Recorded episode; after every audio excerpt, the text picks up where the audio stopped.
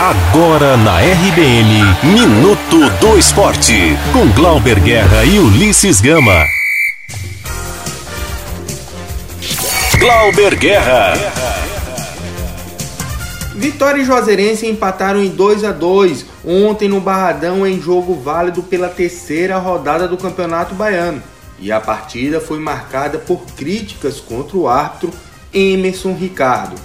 Anderson Leal, diretor do Cancão de Fogo, prometeu entrar com a representação contra o juiz na Federação Baiana de Futebol.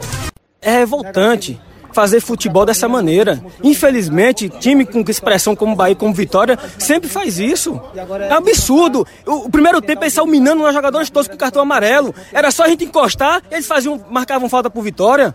Chega agora no pênalti, lance do pênalti, o segundo amarelo ele não dá, pipocou, por que isso? Contra o Juazeirense? Queria se fosse ao contrário, você não ia expulsar o nosso goleiro. Então a gente fica revoltado. É futebol, é difícil fazer futebol dessa maneira. Contra Bahia e contra Vitória. Pelo lado do Vitória também sobraram críticas. Paulo Carneiro, presidente do Leão, foi além e chegou a ameaçar a arbitragem. Sabe, como eu não disputo o Campeonato Baiano há muito tempo, sabe, eu estou vendo que, que as arbitragens da Bahia estão no nível muito baixo.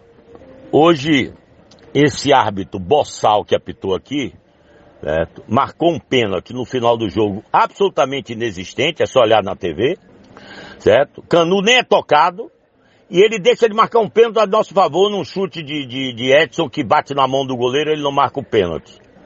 Fora a mão do zagueiro que ele tinha que ter expulsado. Quer dizer, eu, eu quero alertar a esses árbitros que eles vão ter todas as condições de apitar aqui no Barradão. Mas se continuar roubando, as condições vão desaparecer. É bom tomar vergonha na cara.